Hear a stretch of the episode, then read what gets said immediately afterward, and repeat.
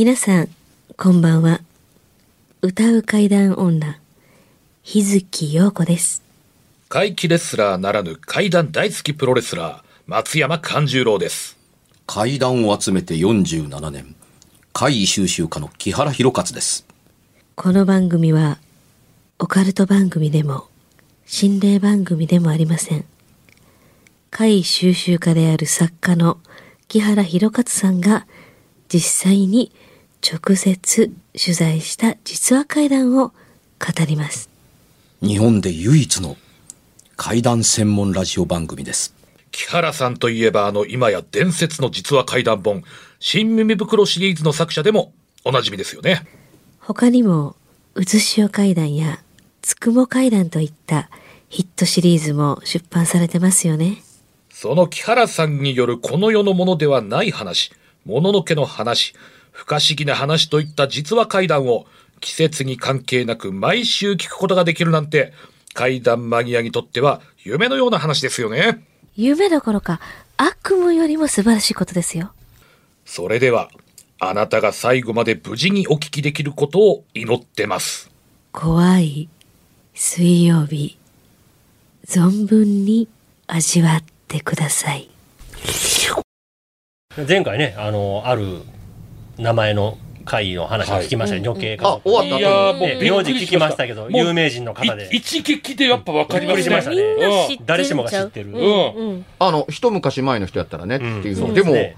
終わった後で、じゃあ名前言うねっていうふうにパッと言うたらびっくりしたでしょ、ね。うんうん。そんなこともあるんや、思いましたね。やっぱりそういう事例があるんやって。あの、新耳のの10夜以内の中にええ。取材ができてたんですよ。ええ。うん、でも、トークライブでも喋ったかな？ってあ、喋ったか。話したかもわからんけれども、外に絶対漏らすなっていうふうに言って、うん。そうですね。いまだに封鎖が、あの、破れてないので、ん。外に出てないですけれども、あの、一昔前の、あの、新耳に通ってた人なら、き一度は聞いたことがあるという話だったりするんですけど、ごめん、別冊でも言われへんぐらい、そうですね。名前は言えないですね。言えない。言えないうんあのね、あの、伊達や水郷で本に書いてない話結構ありますよ、みたいなこと言ってたりするけれども、あの、名前がまつわってたりすると、そんなに軽々しく言われへんように、逆にロックがかかる。確かにそうですね。あの、同じ名前の人が仮にね、聞いてても、ちょっと不愉快になるやんかっていうふうに、いい気持ちにはならないよねっていうのがあるかもわからないからっていうだけでも、センシティブだから、名前がキーワードになりすぎるという、名前ありきの会というのは、もともと話がしにくいわけやし、取材もしにくいけれども、何よりも書き残されへんっていうのがあったりするけれども、じゃあないのかっていうと、あのーね、この間、うん。放送的には先週ですけども、あの、終わった後にスッと打ち明けたら、ああうん。というふうにそう。なるでしょ？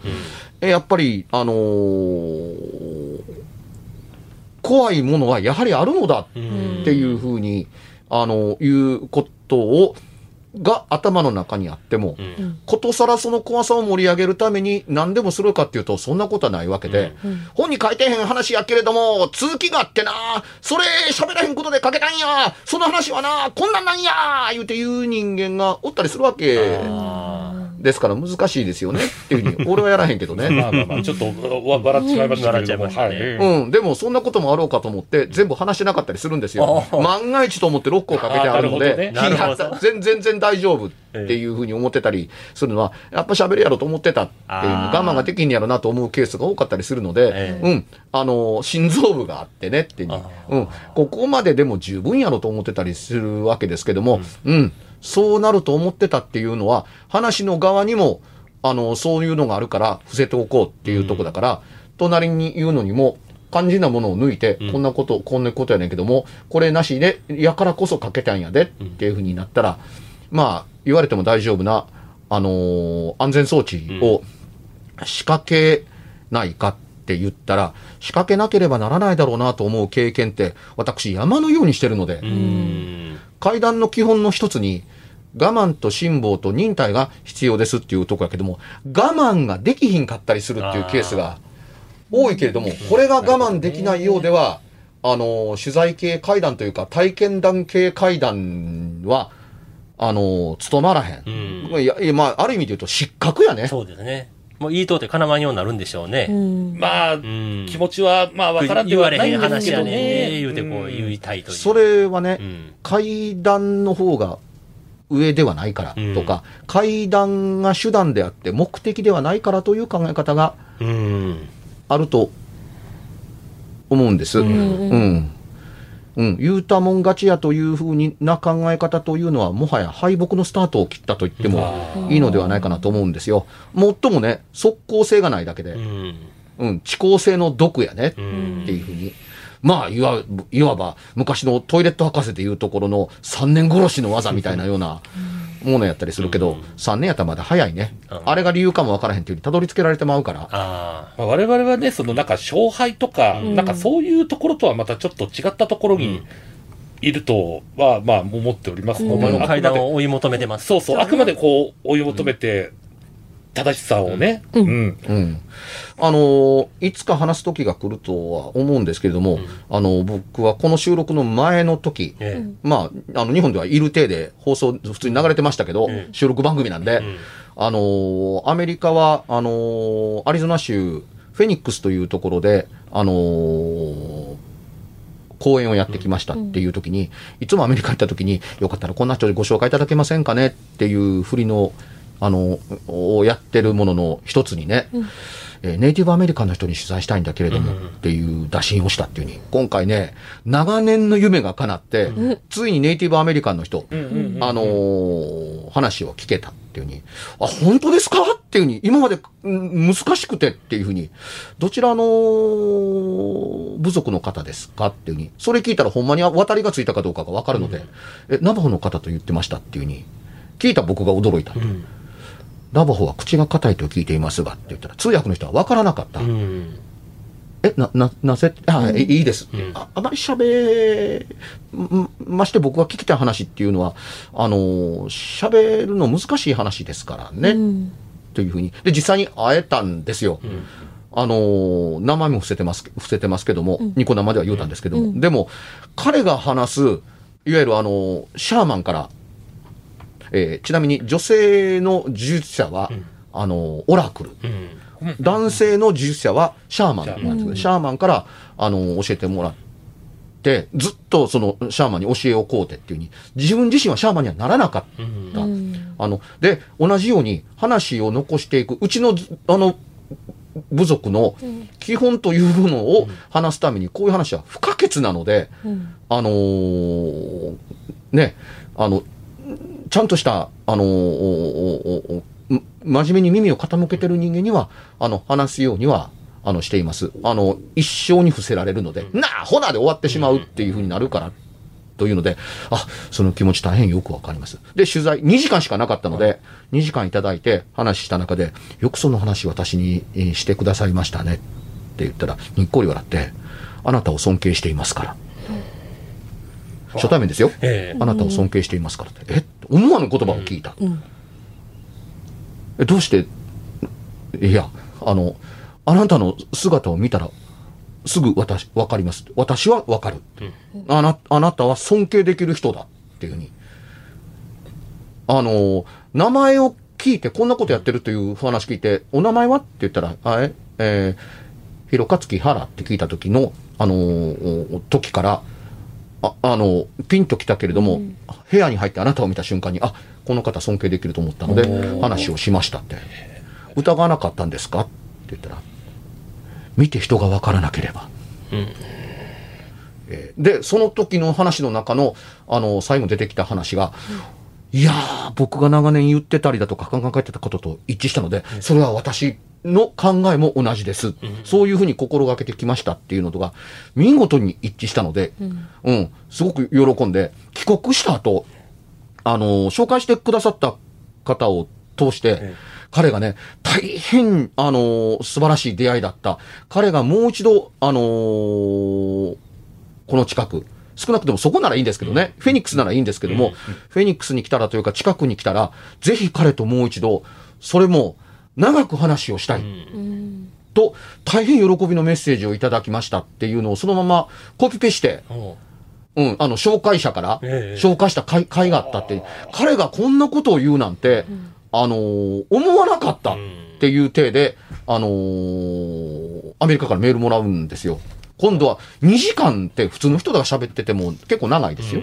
うん。2時間ではとても足らなかった。もっと長くしゃ彼と喋りたかった、彼の話も聞いてみたいとかっていうようなことが、あの、メールに書かれてたのすごいじゃない。その辺はちょっとね、また別冊でぜひ聞いてみたいですね。うん、ある程度別冊では話しましょう。ええ。あのーね、ね11月に入ってからかな？11月入ってからの。ちょっと間を空けたい。えうんまた先が楽しみですね。はい。はいさあ、今週もまたお便りを紹介させていただきます。はい。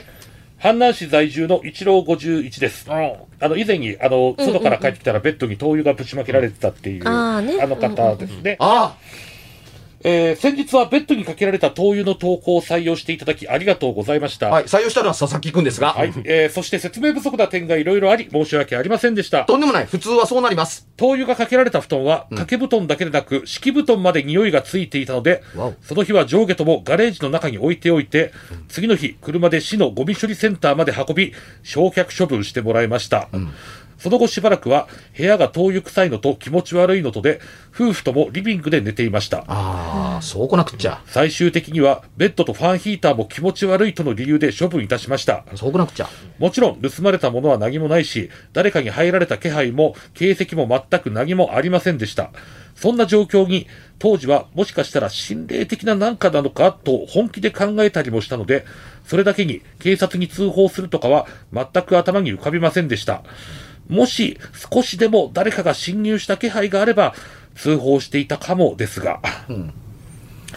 あと、当時我が家には2頭の室内犬がリビングにいまして、家の中や外で何か不審な物音でもしようものなら、永遠に吠えるような犬だったので、えー次の日、えー隣の家の奥さんに事情を話し、犬がうるさく吠えたりしてなかったか聞きましたが、一日家にいましたけど、全然聞こえませんでしたよ、とのことでした。っても重要なファクターです。重要、うんそれはね、目撃も同然です。を、えーこうして皆さんに考察していただけただけでも大変ありがたいです。ちなみに、うちの嫁さんは以前から家を、家にいるとき、今、あなたの後ろを黒い影が通ったとか、あそこに半透明のおじいさんがニコニコしながら座ってるとか、廊下をほふ前進している人がいるとか、誰もいないのに誰かに手を握られたとか、家には仏壇も線香もないのに、リビングで線香の匂いがするとか、かっここれは今でも頻繁にあります。などなどあります。中でも一番怖かったのは、私が仕事で留守中、夜10時頃、嫁さんがリビングで一人テレビを見ていると、玄関のドアを開けようと、縦長の40センチくらいのドアノブをガチャガチャ引いたり押したりしている音がして、僕が帰ってきたと思い、あれ？鍵持ってないのかなと思いながら、玄関に行き、ドアの鍵をパチンと解除した瞬間、ドアノブのガチャガチャは止まり、嫁さんがドアを開けると、そこには誰もいなかったってことがあったらしいですチ。ェーンロックしときましょうね。そこまさにそこがチェーンロック。鍵を解除してドアを開けるまで1、2秒。我が家の玄関は西側の道路に面していて、近くに障害物も何もなく、見通しがいいので、1、2秒でドアの前にいた人間が姿を消すのは不可能かと思います。昔からこのようなことがよくありますので、何かが起こるといつもこの世ならざるものに関連づけてしまうことが多いかもです。灯油の件も当時誰も入った形跡や気配のない部屋や家の状況から戸締まりも完璧やし、これは100%外部からの侵入ではないと思いました。となれば可能性として考えられるのはこの世ならざるもの。いやいや、それはどうやろう。と、となれば何？留守の間に一体何が起こった？と話を俯瞰で見て冷静に考える余裕など全くなく、頭の中はその繰り返しでした。あまりの不可解さに夫婦ともに気分が悪くなり、晩ご飯も食べれませんでした。うん。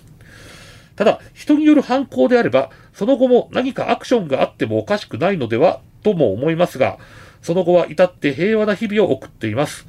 これは、この世ならざる者の仕業と結論付けたとか、そんな意味ではないですが、ただ、気分的になんとなく、その日の夜、寝室や家のあちこちに盛り塩を置いて気を沈めたりもしました。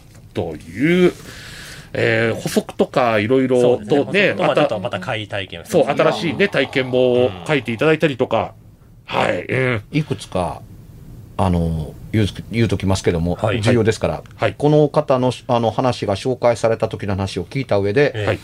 今日のお便りのあった内容でうんピースが全部埋まりましたので、おたったこんだけの短いことをなぜ省略したんですか？っていうふうに付け加えて加えておきますっていうのと、あの、そのすぐそういうもののせいにしたくはないという話と、奥さんがしょっちゅう見てるうちの家の中変なんですっていう話とが合いません。うーん。それはもっと早く結びつけるべきではないんですか？うん。っていうふうに、人の侵入がないのに、こんな灯油がかけられたっていうことがあったらね、んついにこんなことをされたかに結びつくはずなんです。ああ、奥さんが普段そういうの見てたら。その通りついにこんなことをされたのか、うんと同時に、えーだって見てるだけで物理関係ないやんか、物質物質物質的に物理的に動かへんかったら灯油はかけられへんねんでっていうののダメ押しに、ドアノブガチャガチャする力はあんねんやんか。ああ、そうですね。というのがあるわけでしょ、っていうとこだったりするから、あまりにも慎重に疑いすぎることを同時に書いたら、ううん。んそのせいに結びつけた方が自然な話もあったりするわけですからあ、うん、そこまで見ていて、この世ならざるものと結びつけるのはどうかと思うっていうのは、な目撃はどうやと思ううっん。ていう話につながりかねないのでう、ん。うん、もともとこんなことがあったかけれども、そのせいにする、せんがために警察に連絡するのははばかるというのは、僕は自然に納得ができます。うん。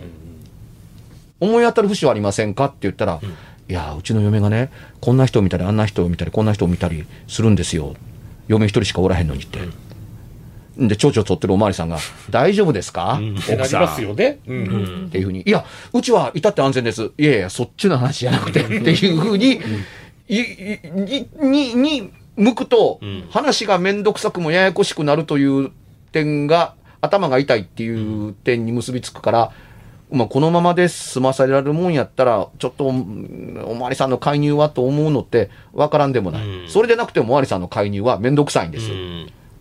うん。あのー本当に物が盗まれたんなら重要ですよ。うんではなくて、物が盗まれてなくて、いわゆる犯人を探さなければならない、逮捕という考え方の延長上のためにですよっていうのであるならば、警察の判断があるけれども、前回の投稿ではその可能性がなくせなかったんですよ。はいうん。そうでんうん、でも、うん、ここまで来たら警察に連絡しなかった理由も、まあ、あのーわからんでもないっうん。ていうふうに、えー、それでも連絡しますよっていうふうになるかっていうと、いや、そうでもない。うん。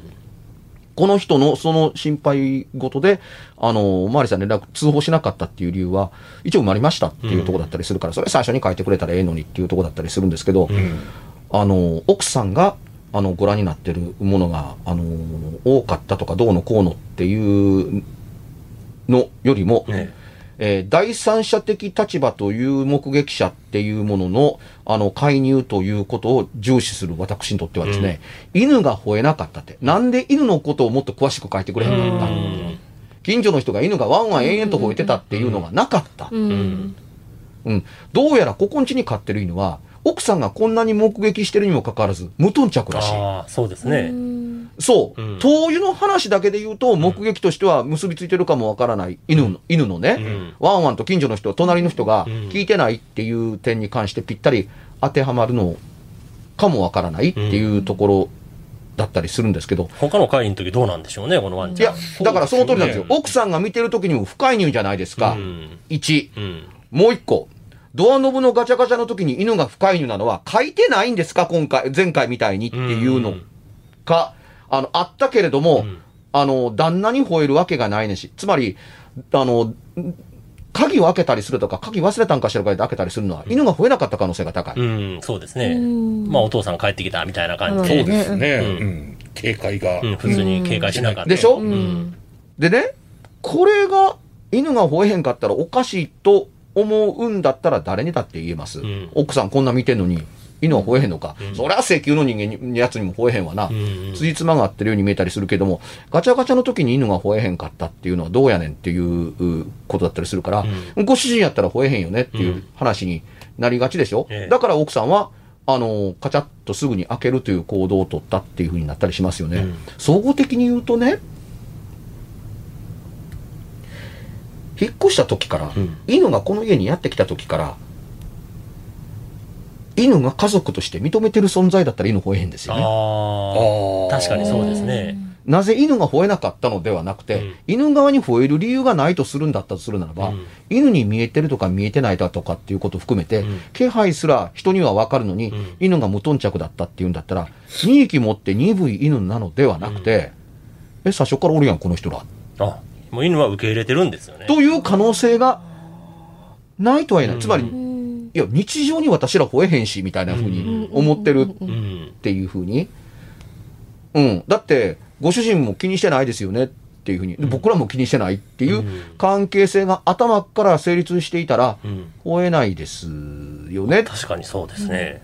というんだったら、ということだったりするから、うん。あの、石油のこあ灯油のことだけではなくて、うん。奥さんが見てるのに犬はどうなってるんやっていうのは、書いてないのではなくて、うん。犬受け入れてるから書くほどのことではない。つつまり、この家の中で起こることに関しては番犬として役立たない。うん。受け入れてるから。そうなっちゃいますね。で、うん。家にしてみたら、あの、うちはだ結構大家族やからなっていうふうに 思ってるっていうに、あ、また、おい見てみよう、また出会ったで、あの人っていうふうに、うん、何しはんねやろな、みたいな。まあまあ、ご主人も気にしてんから大したことないんちゃうんかっていうふうに思ってるかもしれへんないという犬の心が、あのーあるのやもしれないですね。うん。うん、ただ、あの、こういうふうに、後の説明がフラットな分だけだと、えありがたかったりするんです。うん。先週の放送の、ええ。あのー文、あの、紹介された、うん。あの、回に、えーあの、特徴的に言えるのってね、あ鍼灸師さんの話ですか？そうですあ前々回ですね。うん。あ、前々回か。ええあの、えーチェーンロックの。うんうん、そう、ごめんなさい。前々回の話、前先々週の話。うんうんあのー文章がフラットなところっていうのが、あの、一番最初にかかるフックなんうん。ですよ。うん階段はね、え特にその創作系でこの番組はできてるのではなくて、うん体験系で、に寄り添って、え。うん。あのーやってる階段はい。うん。ですね。あの、創作でも階段は階段なんですよ。うんでも、うちが、あるいは僕がうんやり続けてることって、え取材や体験談を、をあの、中心にやってたりするわけ。まあこの番組のスタンスもそうですからね。もうこれだけね、いつもたくさんいただいて皆さんの体験ね、談に寄り添ってやってる。送っていただいて、こんだけでね、うんまあまあ、8年間もやってて、まあ、初めて言う、あのー考え方だったりするんですけど、ええあの、僕の言う階段は、頭でやる階段ではなくて、心でやる階段というふうに、うん。あのー言っておきたい。はい。ほうん。だから、入力の時にも頭で理解する階段ではなくて、心で受け入れる階段とも言えます。うん出力の時にはなおのこと。うん何が言いたいかというとね、創作の階段は頭の中でできている階段やったりするから、うん優秀な創作された話というのは心が入ってるんですよ。何が言いたいかということと、あの、文章がフラットでねっていうことと、あの、関係があったりする点で言うと、驚きに満ちた謎が立ちはだかってるのに、それはスルーですかっていうのは、うん頭の階段とよく似てたりするんです。怖い話って頭でできた階段なんですよ。それ見てただけで、うん。う頭の中で、まあ、組み立てられた、作ら。れたという。そう、だから頭の中の登場人物と出来事って、もともと体験がないから心の動きがないので、うん。なんやこれっていう服がない。うん。あ本人の驚き。心が入ってないんですね。そう、驚きとか、あの、恐怖というふうにあえて言いますけれども、理解不能なことを、を自分にぶつけられたことによって起こる、あの、理不尽との戦い。とか、うん。うん。え、それそのまんまで終わらせるわけにいかへんやんかという、逃げ場のないものか、よかった逃げれるものでという、あのーテンパったところから安堵になるだとか、うんうんあー安堵がとてつもなくお訪れなさそうだから解決せねばならないという追い詰められ方だとかってうんうん何かあるんですよ。あ確かにあの鍼灸師さんの話の最後の、まあ、部分僕も思いましたね、うんうんうん。その感情がないというか普通やったらもう極度の怒りか極度の恐怖に襲われるかなと思うんですよ、俺死体をやっとって死んだはずの人間やっとったからうん。怖ーってなるのか、えおかしいやないか俺ちゃんと、マッサージしたのにお前死んでるわけないやろっていう怒りか、まあ、どっちかのすごい感情が報出る告かなと、ほな、俺は誰もおらへんのにうん、畳に針打ってたんかとかね。うん。ってなりますもんねだから読み手も感情移入ができるというか、だと思う衝撃を受けますからそうですよねうんいや、俺が頭おかしいと思われるから言わんかったでうんす。よりももっとガーンといくかなとは。そううん。俺が打った針はどこに刺さっとったんや？うん空中に浮いてたんかみたいなうん。でもね、針ってただ刺すだけのもんじゃないんですよ。うんまあ、視圧もそうですもんね。どこもんどってん、ゾンビでももんどったんかみたいになっちゃいますからね。まあまあまあ、そうなってもおかしくないですよね。ねうんあの鍼灸師で使う針は人によるのかどうかわからないですけどもな長いですから、うん。でこうブーンと揺らしたりだとかね、まあ、あの、種類もね、あの、複数あるみたいですしね。あた大概短かないですよね、まあ、そうですね。うん。うん。いわゆる刺さったままでここ刺してここ刺して、うん。みたいな、それもトントントントントントンと指で、指で針のてっぺん。だ相当慎重に体をまさぐってそれを刺していって、ここまで入れてこれ以上は入れないとかみたいなことをやってたりするっていうのって、本当にね目の前にいる人間の体あってのこそっていう、あのお仕事だったりするわけですよ。あの本当に指圧のマッサージも同じです、ここまで指を押すけれども、あ届いたと思うとスッと引くっていう緩急があるっていう、あの、針治療の針ってね、はい。ちょっとね、あの、加減間違えて深く入っちゃったりするとね、体がピクンってなるぐらいね。なるねあなるね。やっぱ実直で刺激されるわけですからね。うん電流が流れたみたいなのは、うんような風になったりするんですけれども、やっぱり確かに感じられない部分はありましたね。前そう、回だからね、うん。あのー一言で、うん。だからといって出力的に言って、喋るのは得やけれども書くのが苦手っていうこともあったりするから、特にあの何も言ってなかったりはするんですけれども、ええ実際の話だというふうに私の体験だ、体験談なんだっていうふうに言うには、ピースが足りないこともまた事実だったりするけれども、何よりあの足りないとおかしいと思うのは心の動きだったりするわけですよ。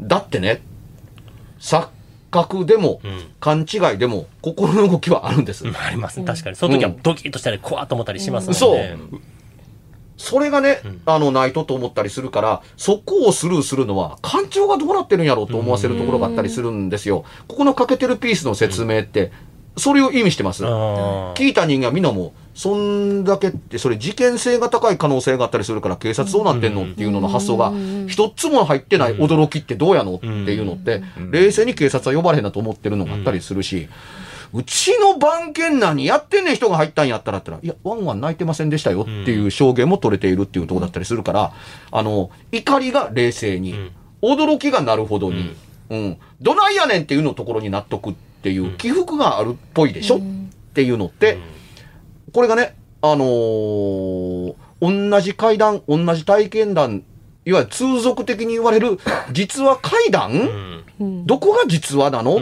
ていうに実、実話というタイトルがついてることの含めてのジャンルっていうんだったら別に何もだけれども、実話怪談とついてほんまにありましたとかって言って、私の体験ですっていうのも仮にあったとするならば、欠けてるピースが多すぎは、多すぎやしませんかって怖がらせる要素はいっぱい入ってんのに。うん。っていう、いわゆる出力に都合のええようにできてるのってどうなんですか？っていうふうに思ったりするから、あのーということだったりするので、体験者がはあの語っている時にに、頭の階段なのか、心の階段なのか、頭の体験なのか、心の体験なのか、っていうののまさぐりをずっとやっていると、心の動きだとか、あのー頭で描いている心というのが読めたりするんですよ。うん。本物でできて、あのー偽物でできなかったりする僕の頭の仲間って、あ、絵が描ける。うん。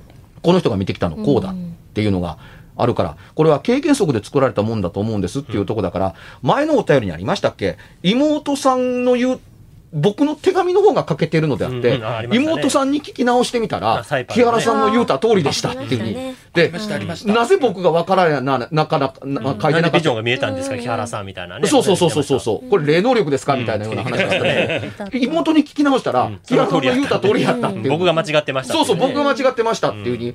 だから書いてないのにどうして木原さんが分かった。んですかっていうのって、心の階段やからというふうに、いうふうにつなげると、分かりやすいかなっていうのを、いや、これは僕の特殊能力ですって言われりゃ、まあ、普通の人があんまりやらへんから特殊だといえば特殊かもわからないけれども、能力というよりは経験則で本物だとか実際っていうものをなるべくその近づきたいと思ってることを長年ずっとやってたりすると、出来上がってくるいわば回路みたいなもんだったりするわけ本物をずっと味わってたらね、本物の味のは分かりますからね。それに近いね偽物を食べた時、あ、これ偽物やな。これ合成やなとか。合成やな加工品やなとか分かりますからすぐね。わかるようになるけど、それと一緒ですよね。そういう考えにかなり近しい。あこれ和牛、神戸牛ちゃうなとかね。ちょっと混ざってるなんかがとかね。それと思いますわ。そういうことですね。人間は訓練してるととんでもない能力を体得するんですよ。うん犬より嗅覚す、嗅覚すごかったりうんだとかね。やっぱり数多く見るとね、目も超えてきたりしますから。安物ばっかり食べて食通気取ってちゃいけませんね。そうですねやっぱね。ねうん階段もやっぱりね、本物志向で行きましょう。まだまだ、あのー日月さんにまた紹介されたがってるお便りもまた控えてますしね。あまた、ねはいこれ、一郎さんのね、パーツも埋まりましたね、じゃあ。そうですね。よかった。よかったでしかし、心の階段っていいフレーズですね。ね。今日はいいね、はいいいフレーズがいや、出ましたね。説明が正しいかどうかわからないけど、わかりやすく言うとそういうことです。はい。頭と心は違います。はい。うんさて、告知の方行きましょう。えー11月6日、えー日曜日午後3時から大阪の生野区民センターで大衆プロレス松山座の今年最後の公演松山流女子の祭典牧野10が行われます。料金や出演者等の詳詳細は松山勘十郎で検索していただいて、ブログやツイッター等々いろいろ出てきますから、松山勘十郎にぜひ今年最後のチャンスです。ぜひ会いに来てください。よろしくお願いします。はい。日月陽子は映画、舞台、そして歌謡界として頑張っております。えー舞台は東京でありあります。11月25、26、27、特攻隊のね、えーとてもあの、命の尊さを、えー表している素敵な舞台です。ぜひよかったら見に来てください。はい。えー、11月の最終金曜日の10時から、22時から、九段ちゃん暗殺計画、カッコ仮、ニコニコ生放送でやると思うんですけど、11月何にも待ってないな、多分というところなので、何かご用事のある方は、えー連絡いただければ、あの、一応、現行の仕事以外は、なんか引き受けたいなと思ってますっていう感じです。番組では、別冊怪談ラジオを販売しております。ちょっと普通の地上波のラジオでは放送できない僕の体験を、あの、語っています。二度と本の形でまとめるつもりのない話が入っていますので、ぜひお聞きになってくださればと。どうやったら帰るの？詳しくは、ラジオ関西の怪談ラジオのホームページをご覧になって、ぜひともお買い求めいただければと思います。今夜はいかがでしたでしょうか？何もなければいいんですが。え？ちょっと、あなたの城、誰ですか？番組ではお便りや感想のほか、あなたが体験した怖い話や、あなたが聞いた身近な人の不思議な体験、また怖い写真や曰く因縁のあるものなどもお待ちしています。メールの宛先は、階段アットマーク jocr.jp k-a-i-d-a-n アットマーク jocr.jp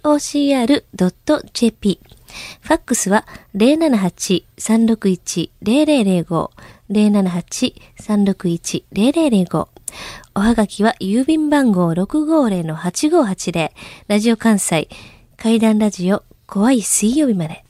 ぜひ、本物の怖い話を私に教えてください。お相手は、歌う階段女、日月陽子と、怪談大好きプロレスラー松山勘十郎と、そして階段を集めて47年、木原博一でした。それではまた来週、お耳にかかりましょう。この一週間、あなたが無事でありますように。